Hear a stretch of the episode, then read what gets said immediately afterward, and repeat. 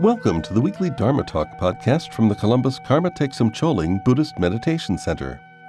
This week's talk, Responsibility as Opportunity, is given by meditation instructor Eric Weinberg and continues our series based on the book Interconnected Embracing Life in Our Global Society by His Holiness the 17th Gyalwang Karmapa. Our life is like a vast net connecting us to all other lives on this planet. What we think, do, and say matters. Responsibility is the opportunity to experience our connections in interdependence as love.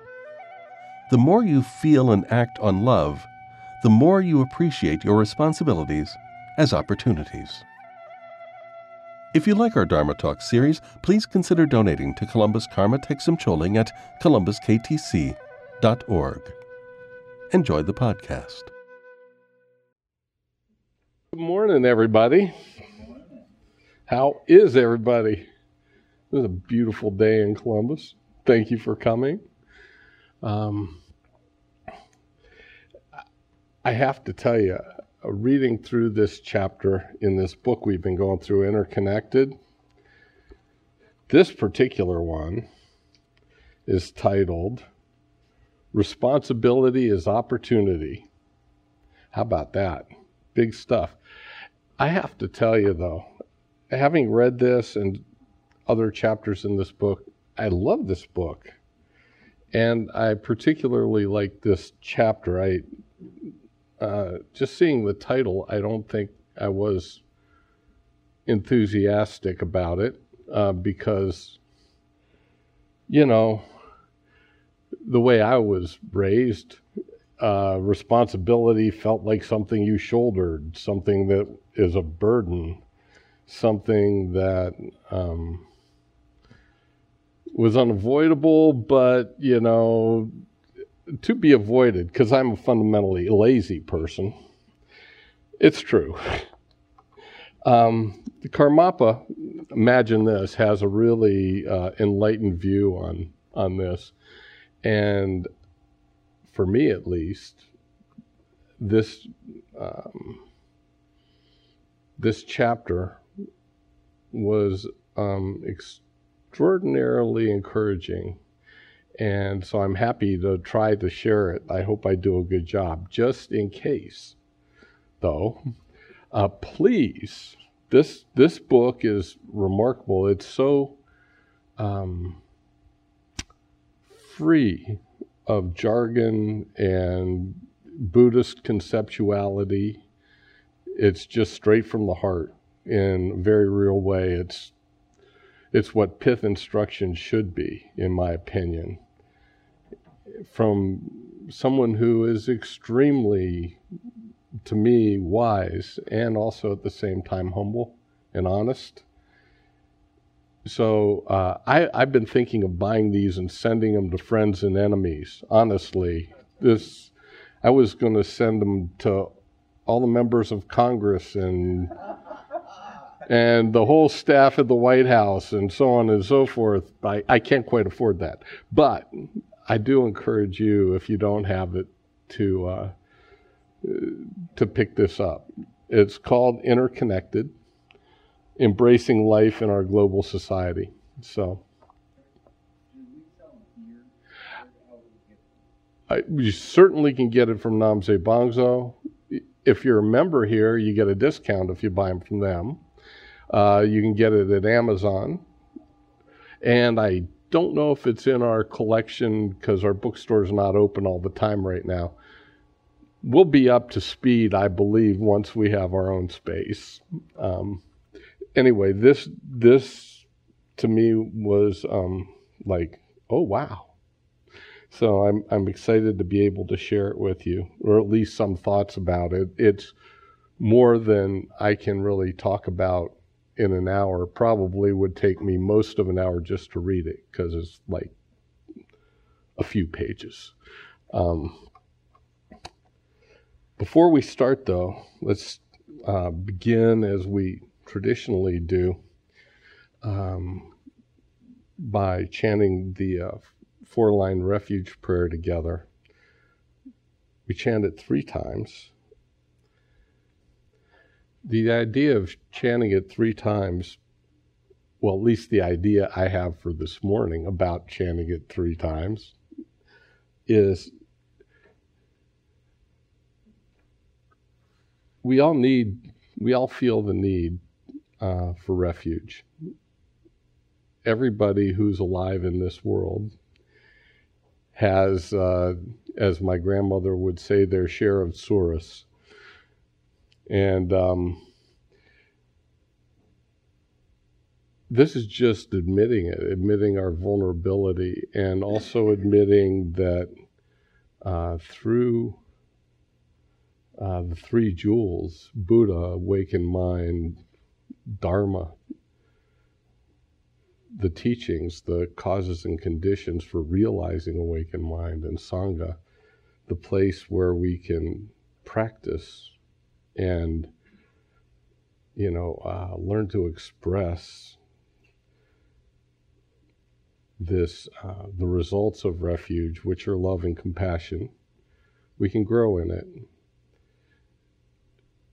The second repetition is because actually we're all reactive to the feelings we have. They're internal. And um,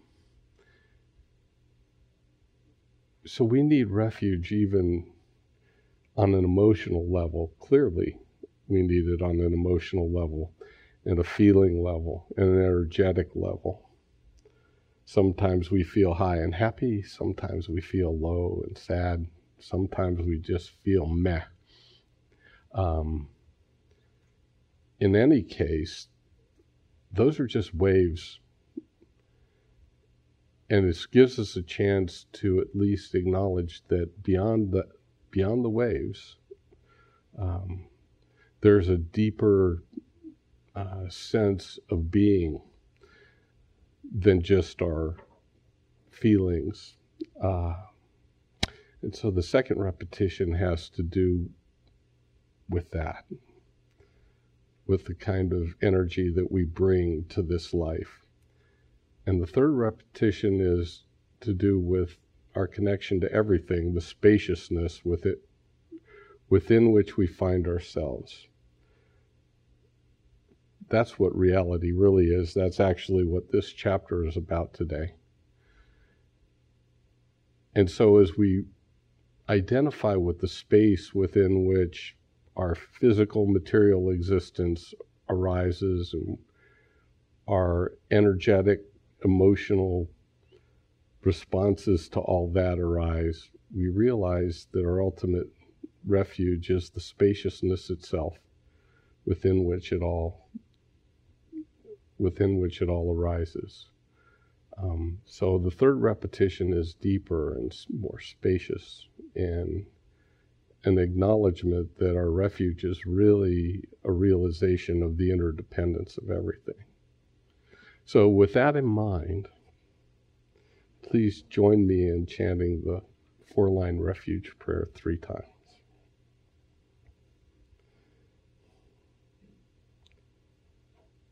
Sanjay Chudang Suki Chognamla Changchu Pardu Dakni Kyap Suchi Daki Jin Sogi Pe Sonam Ki Rola Pinchir Sanjay Ruparsham Sanjay Jurang Soki Choknamla Changchu Pardu Dakni Kyapsuchi Daki Jinso Kipe Sunam Ki.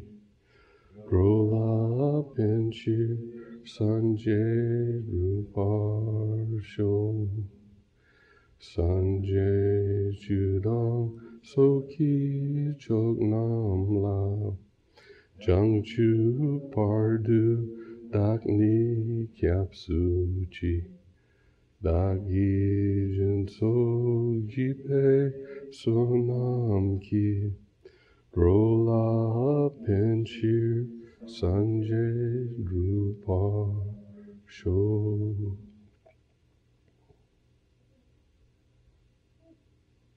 Thank you. So, responsibility is opportunity. I'm going to give away what comes in about three pages down the road. Because I'm going to say it and then probably repeat it. It profoundly touched me. Um,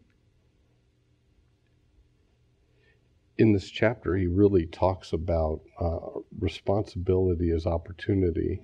And the opportunity is for us to actually engender love and compassion. His, I think it's helpful to understand what his point of view is. Love and compassion isn't some, but something you get from somewhere else. It's something innate in all living beings. It's there.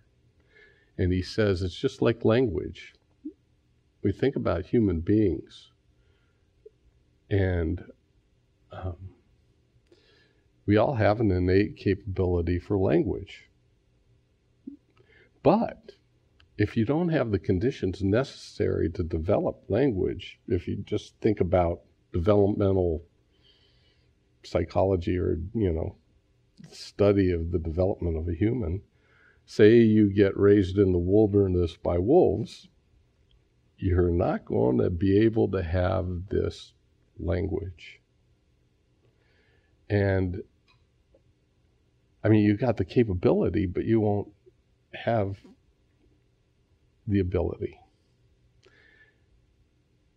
And so, this idea of responsibility as opportunity really is the understanding that we have the responsibility to really engender love and compassion because we're creating the conditions for the language of love to be learned and spoken. He said, Love is like language. I thought that was just freaking amazing when I read it. Um, so that's his view. That's where he's coming from with all of this.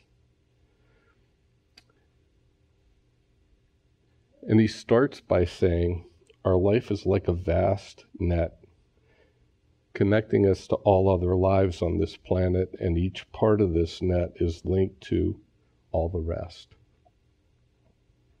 The essence of our life is not limited within the confines of our body, but rather is distributed across all the people and things that we are connected to. To think about our life in a way that treats our individual prop treats it as our individual property. Imagine that thinking of your life as your individual property. Actually, he's right. Most of us do that. Um, is too limited and too small, and leads us to miss seeing our full value.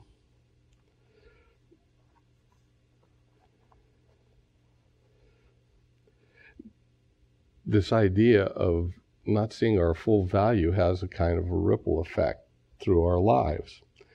Um, and so when he's talking about the building of this notion of responsibility that we have for each other, and actually he goes beyond that. This is some a concept that's been around a little bit lately called radical responsibility, which is that we're responsible, each of us are responsible responsible for everything.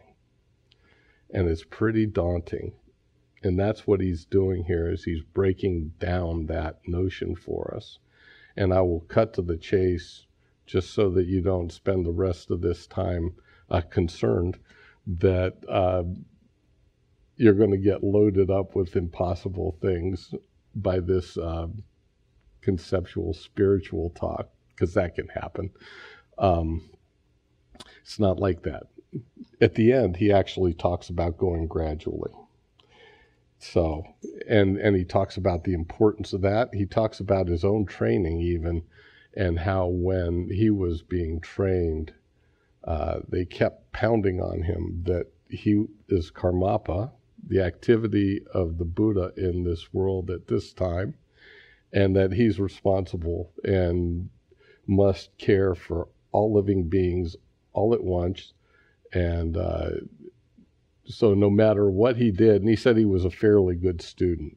I thought, I think that's funny. I've heard reports about this from others. He was a really good student. But they basically would always tell him, not good enough, not good enough. He said that's going too far. And we shouldn't do that to each other or to ourselves. We actually have to start where we are with this stuff and work with that. In the Buddhist teachings, they're what we call the three turnings of the wheel. The first one is individual liberation. It's like that first repetition of the refuge prayer. It you absolutely have to find refuge for yourself. You got to calm down before you can wake up, in other words. You can't wake up before you calm down. And it requires this feeling of um, this recognition of uh, there's fundamental goodness and an experience of fundamental goodness. And we do that for each other in Sangha. It's our responsibility to do that for each other. There's a certain unconditional positive regard that's just part of being here. So um, I hope all of you are on board with that. Is everybody on board with at least aspiring to unconditional positive regard? I think I think it's a good thing. Um, so you start with this individual view where you begin where you are.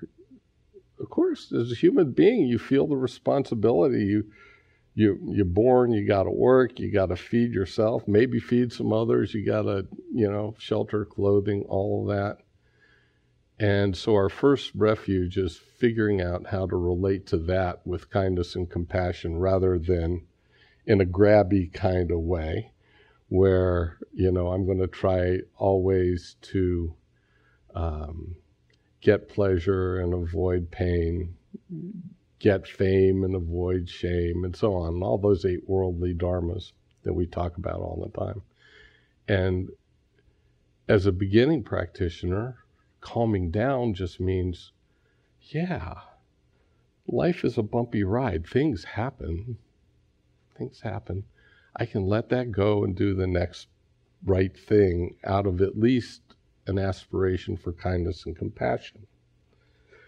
That's how our individual path starts, and it's important we start there. As Lama Kathy says, it's like uh, what what the um, what you are told on the airplane if something happens and the oxygen mask drops, put it on yourself first and then put it on the person you're traveling with if they can't do it for themselves. Because if you stop being able to function because you're locked up in tension and uh, anxiety, uh, you won't be able to do yourself any good, let alone anybody else. So, this is important this this idea of self liberation is what the Buddha first taught, and that's why. The second turning of the wheel is some recognition of this web of life that we're all connected and that actually um, all of this, even doing all the practices of self liberation, you know, like meditating daily and things, um, even that puts some kind of positive spin, some positive energy out into this web of life that connects us all. So you're already beginning to participate in opening kindness and compassion to a larger and larger circle of existence till ultimately it's everything. It's all in everything. But we grow into that gradually. And the third turning of the wheel is actually a recognition that we're 100% part of reality, all of it. And all of it is 100% part of us. In other words, at least for a minute, as practitioners, when we practice, we visualize ourselves as actually already enlightened beings. What does that mean? At least for that moment least for that moment, and I can't sustain it for more than a moment. Um, Karmapa, I think he's got it all the time. So it's good to meet people like that to realize what the potentialities are. Um, but at least for a moment, you drop this individual I thing that he talks about right in the beginning that's too small, and you begin to realize what your potential is, which is vast. And it's beyond it's beyond imagination even because imagination even is kind of captive of your own uh, proclivities and your own likes and dislikes. That's the interconnected view. So, in this chapter, he talks a lot about developing that view consciously. Um, he doesn't talk about particular meditations for working with that. Something came to mind when when I was uh, reading this, and it's like, okay, I get it. This is a beautiful way to look at life. And sure, I definitely want to do that. I absolutely don't want to feel my responsibilities as burdens. I want to feel them as opportunities for love and the outcome of that being joy. That's he actually says that. It's like when we feel that kind of love, when we drop the burden, but still just look with energy at the opportunities, um, there's joy there. That's where joy resides, and we all want that. Everybody wants to be happy. That's another key assumption. And I remembered this this bit that Jack Kornfield uh, teaches, which I like a lot. So I'm going to read part of it, not the whole thing. He says in Buddhist psychology, the instructions for thought transformation are very explicit. The Buddha instructs his followers, like a skilled carpenter who removes a coarse peg by knocking it out with a fine one, so a person removes pain producing thought by substituting it with a beautiful one. The carpenter's peg is a practical description of how we remove unhealthy thought patterns, such as self judgment, worry, anxiety, by thought substitution. What is required is the selection of a helpful substitute and repeated practice. Repetition is key. Repetition, compassion, and the belief that painful cycles of thought can be transformed all have a part in developing new patterns of thought. The most common replacement thoughts are variations on the practices of loving kindness and compassion. When a repeated negative thought arises, one of worry and anxiety, of self criticism or dis- depression, first study it. I love that. When does it arise? How often? What is its tone of voice? Does it appear as words or have images too? What story does it want you to believe? How painful is it to hear it over and over? Now that you see it clearly, you can say to the thought, and I love this, thank you for trying to protect me but I'm okay now. It's a beautiful thing. I mean, you know, when we go through stuff and all of a sudden just the this old kind of dark reactivity comes up, whatever form it takes, it's just a form of self protection. It is. And if we can recognize it and know it, like an I like to say like an old annoying relative. Rather than entertaining it and adding to the story we tell ourselves about ourselves and sharing the old bad family dramas with the annoying relative which is of course one one of the things that can happen rather than do that say hey thanks for coming over to protect me I can understand totally how you would think I need that, but I'm okay now. It's beautiful. So, I'm there's more to this, but that's the gist of it. And for these purposes, it's good. Um, we need to be able to do that for ourselves. So, I, you know, the idea that we need to practice every day without fail is absolutely true because we're just on potential Buddhas. We're not Buddhas yet. And stopping short of that goal isn't, um, isn't good enough. We actually have to do it. Um, and we actually will do it sooner or la- later.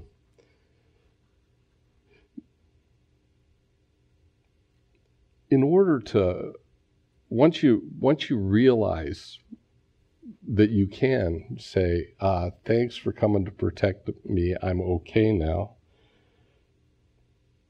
We begin to be able to use certain things, like the intensity of our feeling and discernment understanding what's wholesome and what's not wholesome.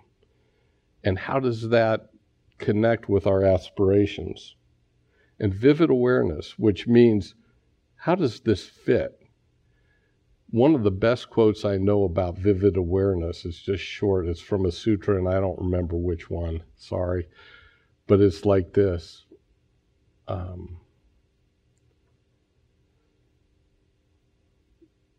Let the universal waves come and go as they please. You have nothing to gain and nothing to lose because you're the ocean. I love that. That's what the big that's what the vastness of our awareness can be. That's what vi- vivid awareness is is realize you're not the waves. You're the ocean. So anger comes.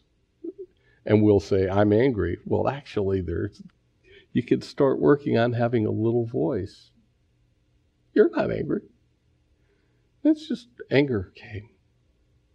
It came from your mind reacting to something, and this protector appears in that form. It's good to say, Where did that come from? Where did you come from? What do you look like? Oh, thank you for coming to protect me. I'm okay now. So, when you can do that, you can begin to also see responsibility in a different way. And that's what Karmapa is getting at here is that as we practice and as we go on this path, if we stay on this path with the aspirations for um, full realization for the benefit of all beings, for the aspiration to grow more and more, for the yeah, for the benefit of all beings, then we can begin to discern how these things are. And as we discern how these things are, we can begin to apply them. And how do we apply them? Well, he only names one, but I know he's referring to the whole six perfections, you know. But he starts with generosity. He says if you really, really cultivate generosity, which is the first of the six perfections, it keeps your aspirations limitless because they're limitless beings. He said that it isn't just about giving away everything you have. Um, in a material sense. In fact, he says it's not even about the size of the check or anything like that. It's not at all.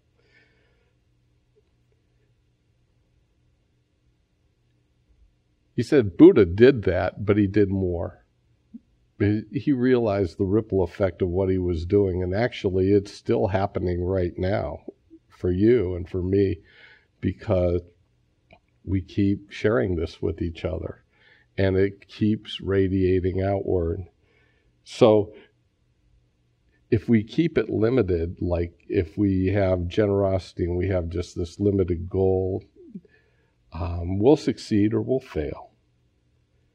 But we'll never develop the momentum necessary to maintain our enthusiasm over the long haul. And that's the thing.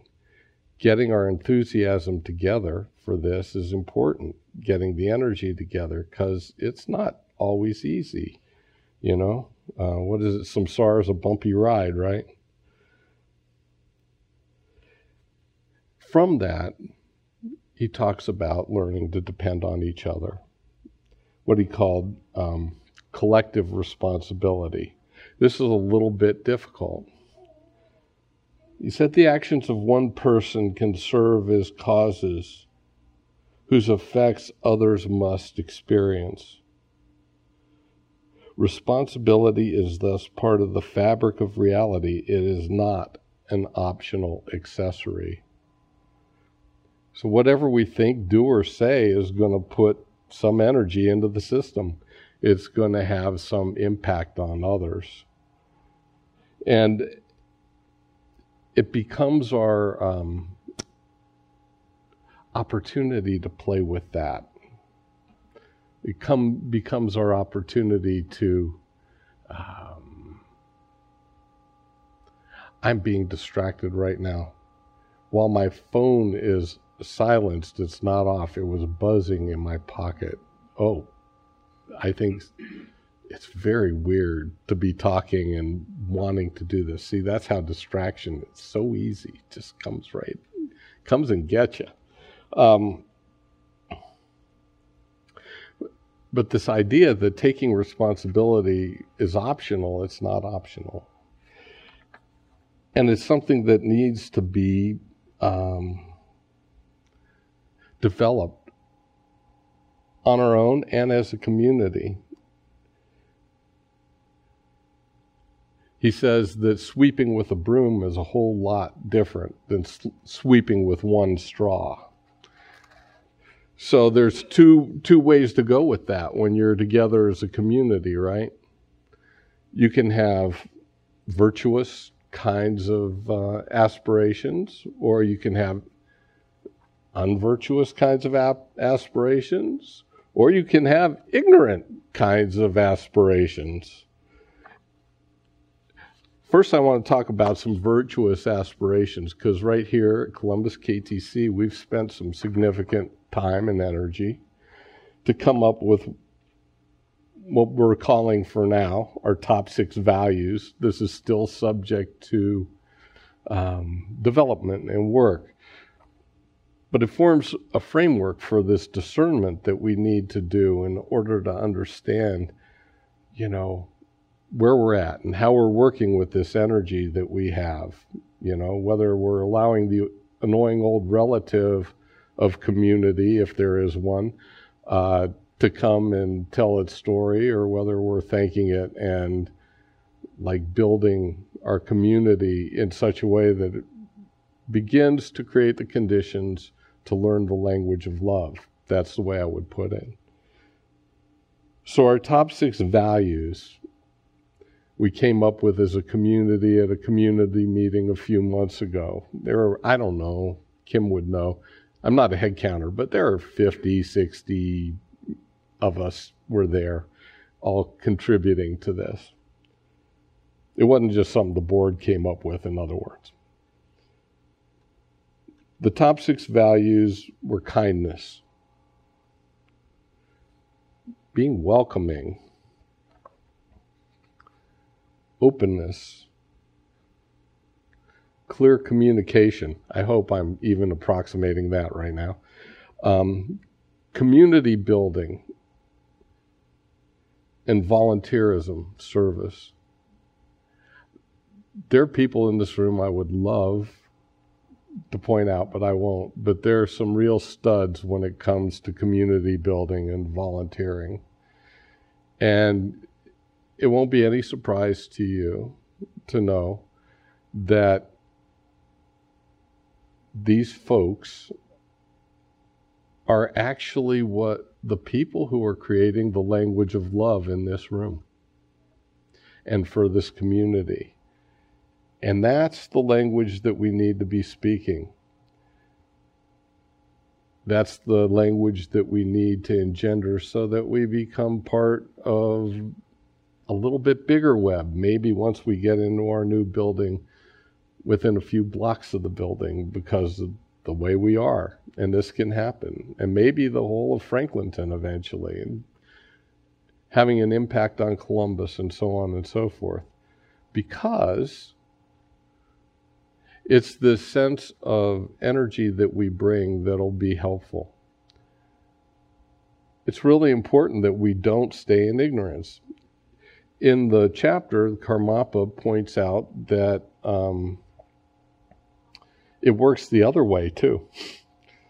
He says uh, when Jackie Kennedy got to the White House and she became like the scion of fashion, I remember my mother going through this. All the women in our neighborhood wanted to look like Jackie Kennedy. I, they all got the same haircut. They all had the same elegant look or tried for it anyway, etc. She did another thing, though. She had a leopard coat.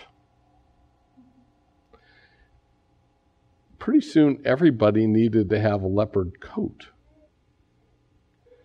And as Karmapa said, just because of that, a quarter of a million of gorgeous, large cats were killed until that fashion fad wore off. And you have to remember, she was only the first lady for three years, unfortunately. Um, but what we do, what we think, do, and say really has an impact. And he makes the point after that that particularly people who you think are well endowed and wealthy and powerful and all of that they're they need our compassion every bit as much as someone who has nothing and maybe you'll see somebody homeless on your way home or somebody panhandling or something like that of course they need our help. And we have to figure out some wise way to do it which is not so easy. But the wealthy too. And he points out that if you can influence somebody who is rich and powerful in kindness and compassion, actually, it's much more powerful and impactful than doing it for um, just one person at a time because they being having power and wealth impact thousands and thousands of people. Um, so it's important how we react to the political news we get these days, which is hard for me because so much of it winds up inviting my annoying old mental relatives back into the house. Um, but it's really important what we do with all of that stuff that we're involved in. He didn't mention this, but I thought of an example of that. You know, one of the probably one of the best things for the sake of the world that has happened in the last 40 years is that Melinda married Bill Gates. Bill Gates, when he got married, was, I think, the wealthiest man in the world. And Melinda has one of the biggest hearts in the world. And he fell in love with her. She loved him, even though he was kind of nerdy and single minded and hyper focused on software and computers and all of that. But she saw the good in him, and the good in her resonated with that. And he felt joy. That's why he married her. And he did too. That's why, you know, well, they like each other. Anyway, the impact of that has been enormous because then the Gates Foundation started. And then there's this whole other thing that happened where he sits down with billionaires and asks them to give away most of their money for the benefit of the world. Can you imagine the power of that? I don't know how it happened that she started in this direction of kindness and compassion. Might have been a priest or a rabbi or a Tibetan Lama or a bhiksu or anybody, but somebody was able to actually touch her heart and wake her up in that way. And be by all accounts, she was just an ordinary person. Frankly, Bill Gates was also, he grew up just an ordinary person. Um, and because someone touched her heart in that way, because she was in that environment, had those conditions to learn the language of love, she has literally, whoever influenced her, and she and Bill and everybody, have actually spread kindness and compassion through the whole world. Seriously. There's that old biblical phrase about treating everybody well because you don't know when you're going to be entertaining angels. It's like that. It's like don't discount anybody. You might be just hitting that point in their heart that opens them, and they may do it to the next person and then to the next person. That's how that web works. That's how it's limitless. It's not that you become responsible for the whole world like you're going to win the lottery and wipe out some dreaded disease all by yourself. It's not like that. It's something we do together. That's why actually being able to articulate our six top values is important because we start to do that together, and all of a sudden, we're not just a straw, we're a broom. And more and more people are being touched. So there's a whole reason for um, Sangha to develop consciously. And, and we need to absolutely develop that and stretch ourselves in that way. What Karmapa says is what needs to shift is not the size of checks we force ourselves to write, but our emotional relationship to responsibility. We do this by seeing responsibility as opportunity, grounding it in our most noble aspirations, approaching it with enthusiasm, and expressing it as a form of love that results in joy. reorienting our relationship to responsibility can lead us to seize and joyfully treasure opportunities to fulfill responsibilities.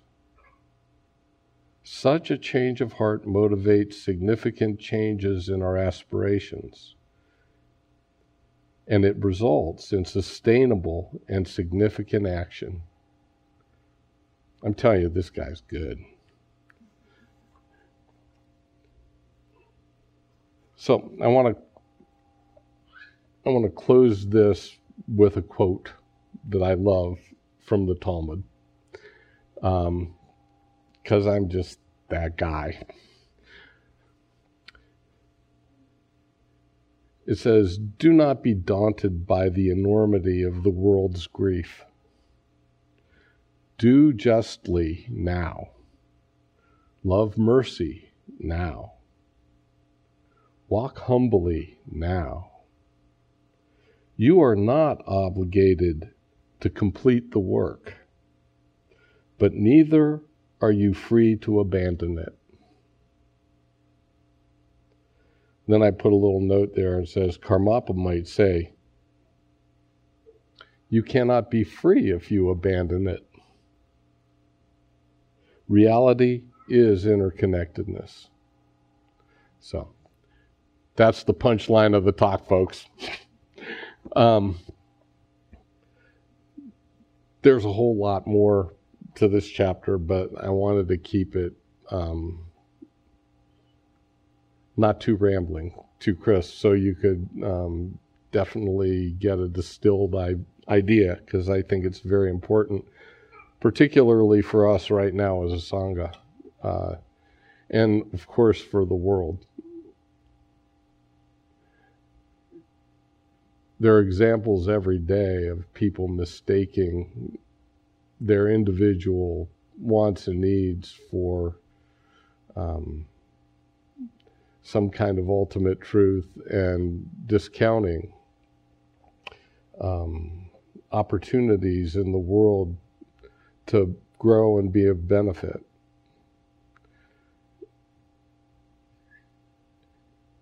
And for us who listen to uh, our teachers and follow the Buddha, um, we have to kind of reverse that, turn it upside down.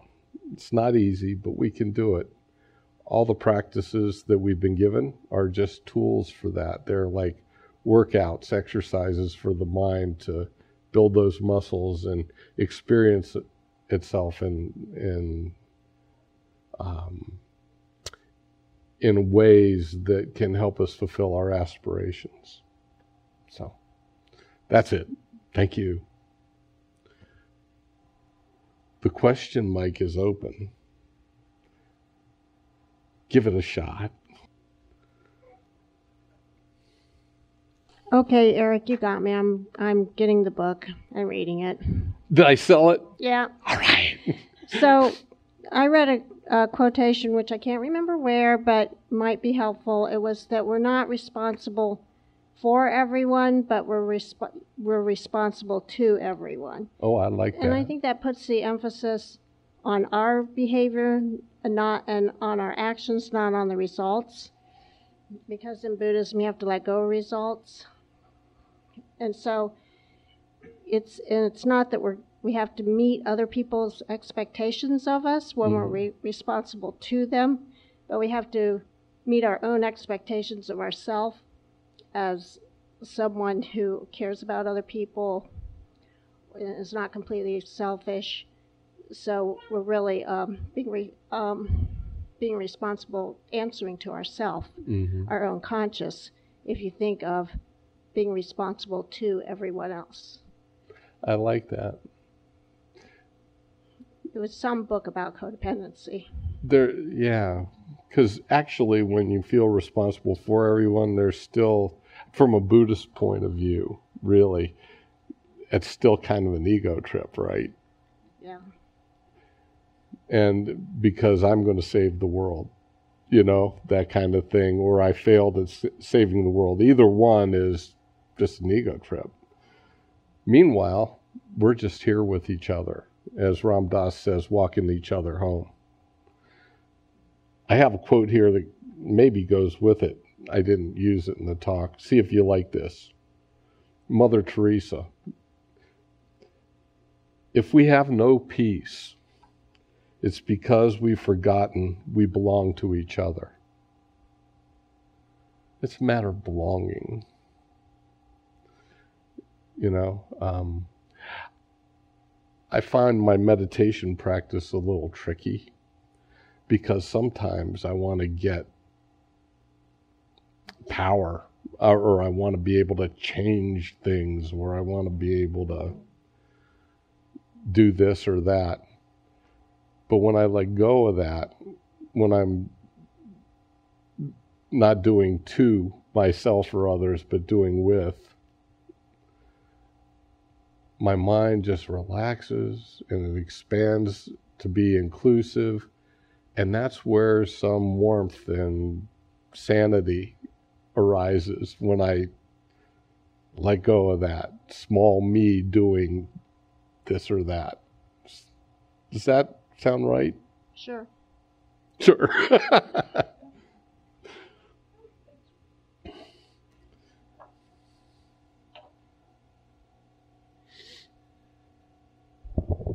Thanks, Eric. I needed to hear that. Um, I, it, to me, I just kept thinking of the reminder of, of I function best when I just keep it simple, yeah.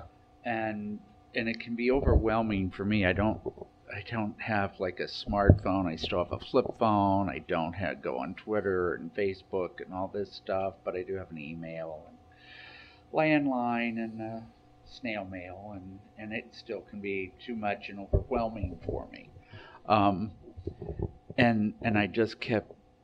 I, li- I liked the idea that it started out with yeah when because when I watched uh, you know I even started watching Sunday morning earlier and and the doggone thing just triggered me with all this overwhelming stuff that needed to be done. And, and so it was just really good to get back to when I really buy into that, it is, it's the ego and this heroics. Maybe part of it is from uh, childhood too, and the family I grew up in. If somebody had to be the caretaker, mm-hmm. and you mm-hmm. take on the different ones have different roles, especially the oldest kid.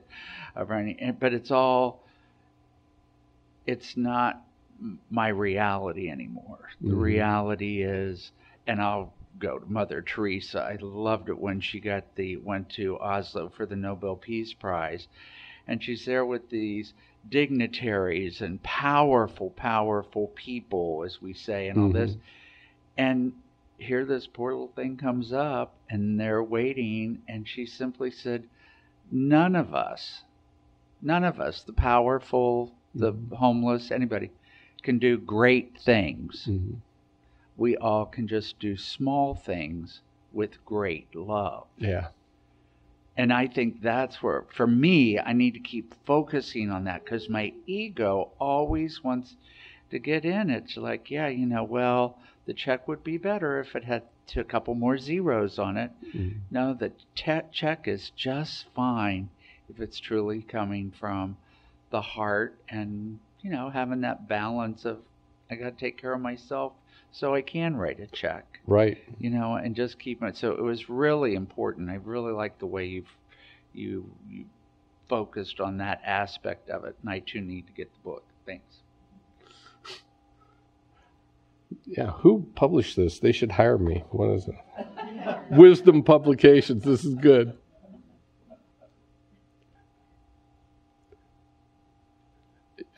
I think this idea of starting where we are is really important. It's our it's our vulnerability that makes us powerful. Um, one of my favorite authors, W. H. Auden, Auden uh, said,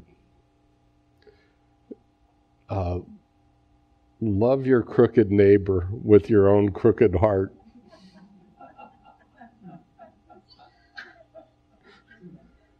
I love that. Yeah. The point is that um, that can be the uh,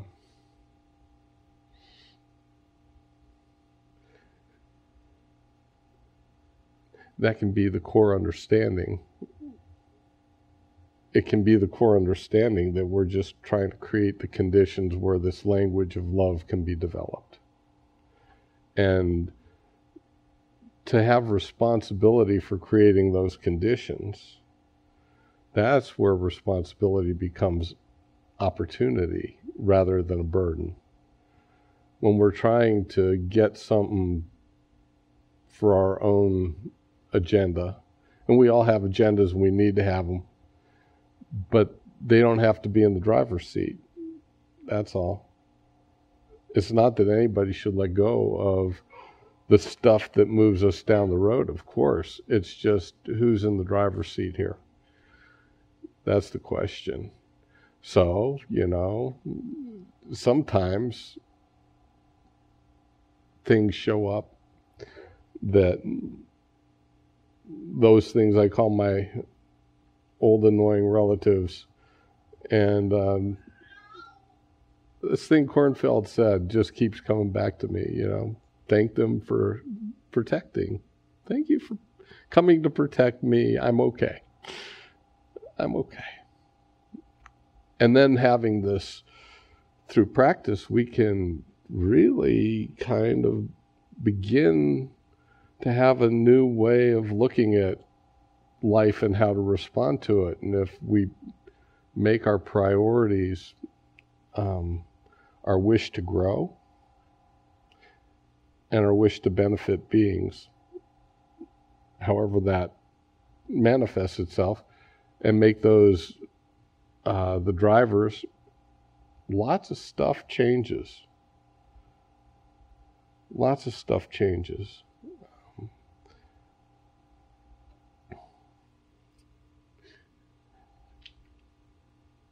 Anybody else?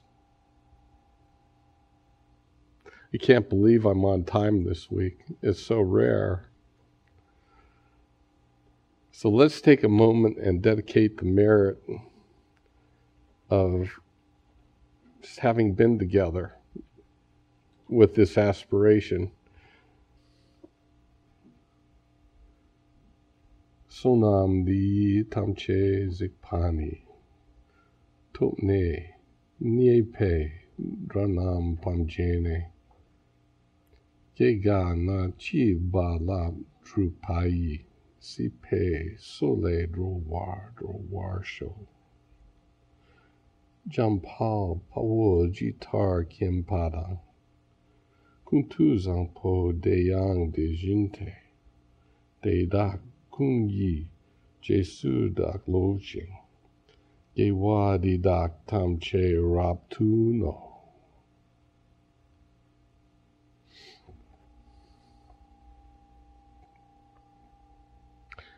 Thank you. Thank you for joining us for this week's Dharma Talk. We hope you enjoyed the podcast. If you did, please subscribe, rate, and review it on iTunes. To learn more about the Columbus Karma Thegsum Choling or to donate to support our Dharma Talk series, please visit our website at columbusktc.org. The opening and closing music for the podcast is Tibetan Flute Song by Tamding Arts at tamdingarts.com. Please join us again next week for another Dharma Talk.